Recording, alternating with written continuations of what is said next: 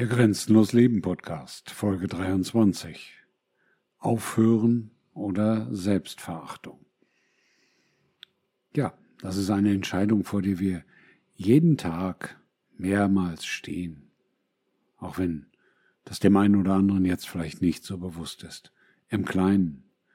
Und im Großen stehen wir auch immer wieder vor Entscheidungen, wo wir uns selber vor die Frage stellen, müssen, können und dürfen. Sollen wir aufhören? Oder sollen wir so weitermachen? Aufhören bedeutet stolz zu sein auf das, was man dann tut, womit man aufhört. Und weitermachen führt über kurz oder lang in die Selbstverachtung, in die Ablehnung der eigenen Fähigkeiten, der eigenen Person, des eigenen So-Seins. Die Frage steht hinter fast allem im Leben. Hinter jedem Lebensdetail. Jetzt sagst du, oh, wie, was, wo? Wieso steht die Frage hinter fast allem? Einfache Beispiele aus dem Leben. Rauchen. Und jetzt sagen viele, die rauchen. Kann ich nicht. Ich kann nicht aufhören. Das geht nicht. Ja gut, dann kannst du dich halt selber nicht leiden, weil du das nicht kannst. Das ist ja eine Entscheidung. Das darfst du ja tun. Saufen. Du musst nicht aufhören. Du kannst so viel trinken, wie du möchtest. Und du kannst dir auch bei jeder Menge jeden Tag neu einreden, dass du aufhören könntest, wenn du wolltest. Aber du willst ja nicht. wie dumm ist das denn? Denk doch mal drüber nach, wie dumm das ist, wenn man sich Erklärungen zurechtlegt, warum man etwas so weitermacht, was gegen einen selbst gerichtet ist, warum man weiter in einer Situation lebt, die man eigentlich nicht haben möchte, warum man weiter raucht, warum man weiter säuft, warum man weiter seine Kinder schlägt, was auch immer. Sagst du, ja, wenn das so einfach wäre. Das ist so ein Standardspruch, den viele Menschen sagen. Wenn das so einfach wäre. Doch, es ist so einfach. Ich kann aus eigener Erfahrung sprechen. Ich habe mit vielen Sachen im Leben aufgehört. Als meine Tochter auf die Welt kam, das war 1996, habe ich von heute auf morgen mit Rauchen aufgehört. Aus dem einfachen Grunde, weil ich mir gesagt habe, ein Kind muss nicht in einem so stinkenden Haus aufwachsen, wie ich aufgewachsen bin. Denn mein Vater hat geraucht wie ein Kohlekraftwerk. Also habe ich am 25. August 1996 meine letzte Schachtel Zigaretten aus dem Fenster geschmissen und seitdem nie wieder eine Zigarette angefasst. Wie lange ist das jetzt? 27 Jahre oder so. Ja. War das schwer? Nein, das war eine Entscheidung. Und ich habe das auch vielen Menschen schon beigebracht, wie das geht. Der Prozess heißt viel. Finde deine Grenzen, erfahre deine Grenzen, entferne sie und lass sie los.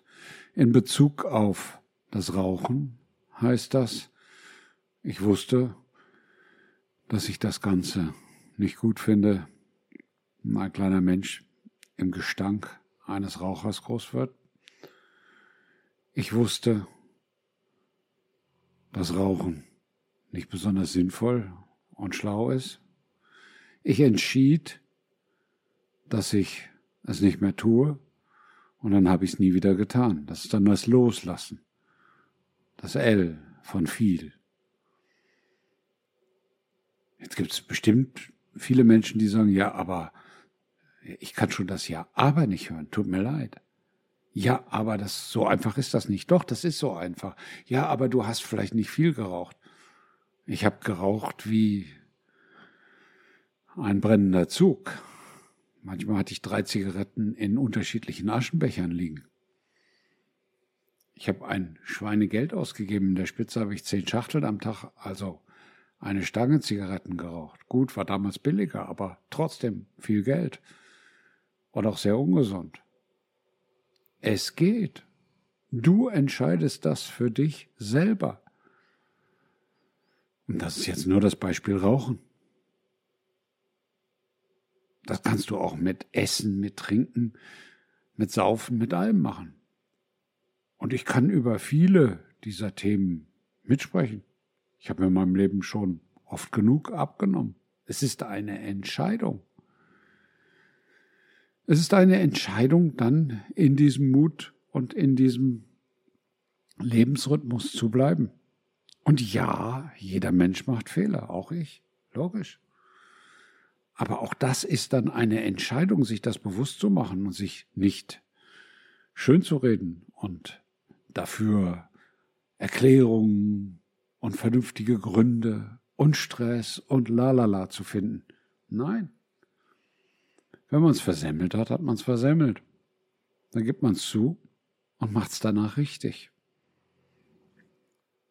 Vor drei Monaten? Nee, sind es noch nicht, aber am 27. März habe ich gesagt, ich habe genug gesoffen in meinem Leben. Ich habe viel Alkohol getrunken. Gerne. Gerne. Aus medizinischer Sicht war ich vermutlich Alkoholiker. Jeden Abend eine Flasche Wein, paar Gin Tonic, paar Bier. Gut, ich bin nie besoffen, weil das Zeug mir nichts ausmacht, aber gesund ist das nicht. Und am 27. März hatte ich die Idee. Ich weiß nicht warum. Ich weiß auch nicht weswegen. Ich weiß auch nicht, was der Auslöser war, um ehrlich zu sein. Doch einen Auslöser weiß ich. Man schläft schlechter mit Alkohol. Das war ein Grund, sicherlich. Aber es gab jetzt nicht den Grund zu sagen, so, jetzt höre ich auf. Aber wenn, das ist meine Einstellung, dann mach doch bitte eine Sache richtig. Also habe ich gesagt, es ist ungesund, es ist ein Nervengift, es schadet dem Körper.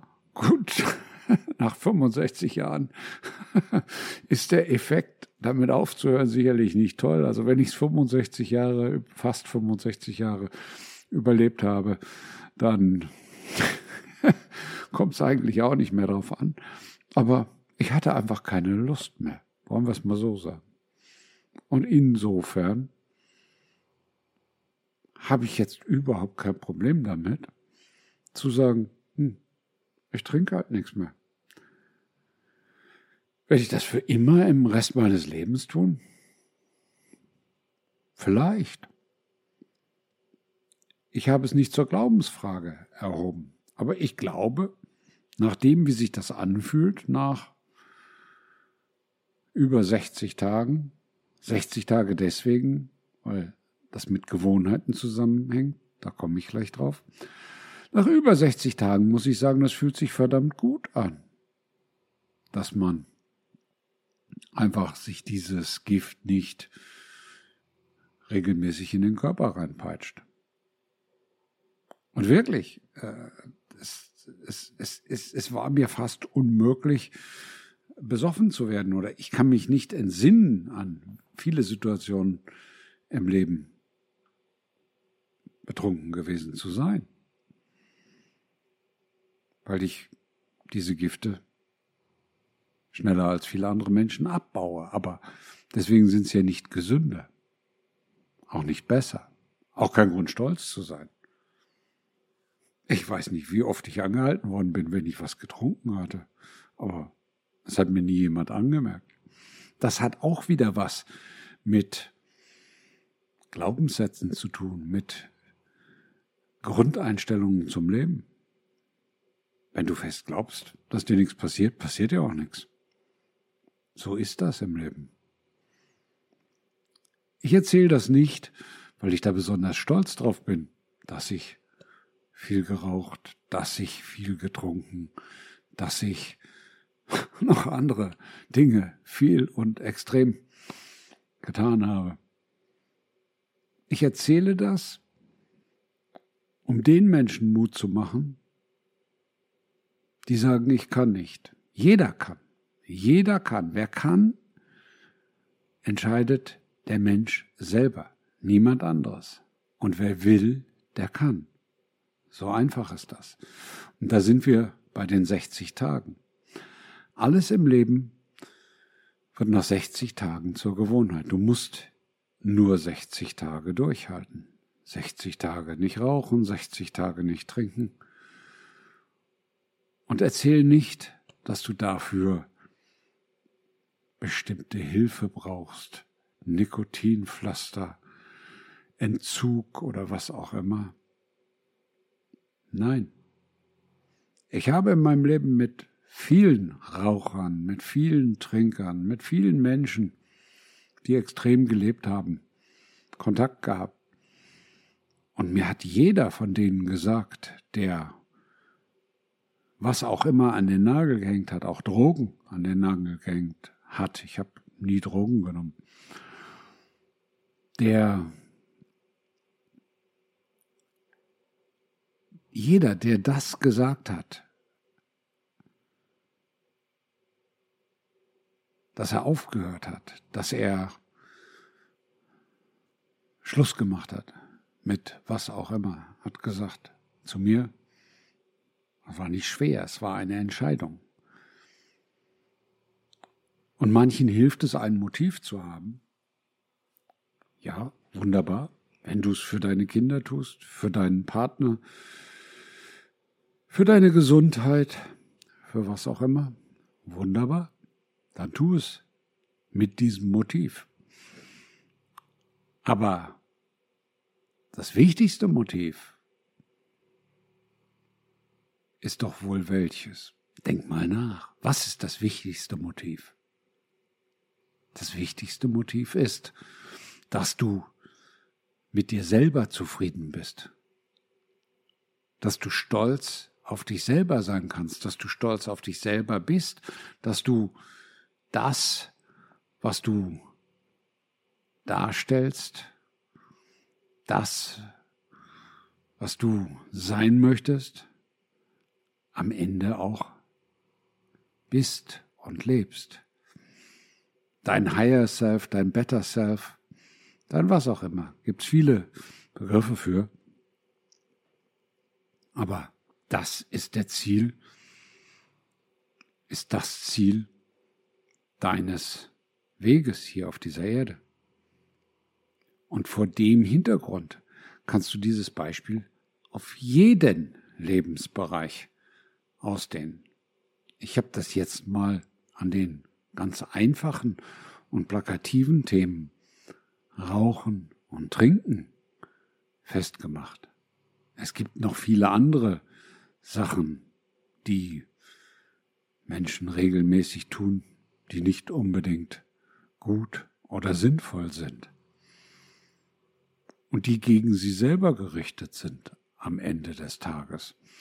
Und insofern ist es immer sinnvoll, wenn man einfach mal in den Spiegel guckt und sagt, was fällt mir jetzt besonders schwer? Woran habe ich mich total gewöhnt? Was kann ich loslassen? Was kann ich aus meinem Leben weglassen? Und dann kommst du auch in Bereiche rein, die auf der geistigen Ebene sich bewegen. Und das ist die viel wichtigere Ebene. Toll, wenn du aufhörst mit Rauchen, Trinken, sonst was. Aber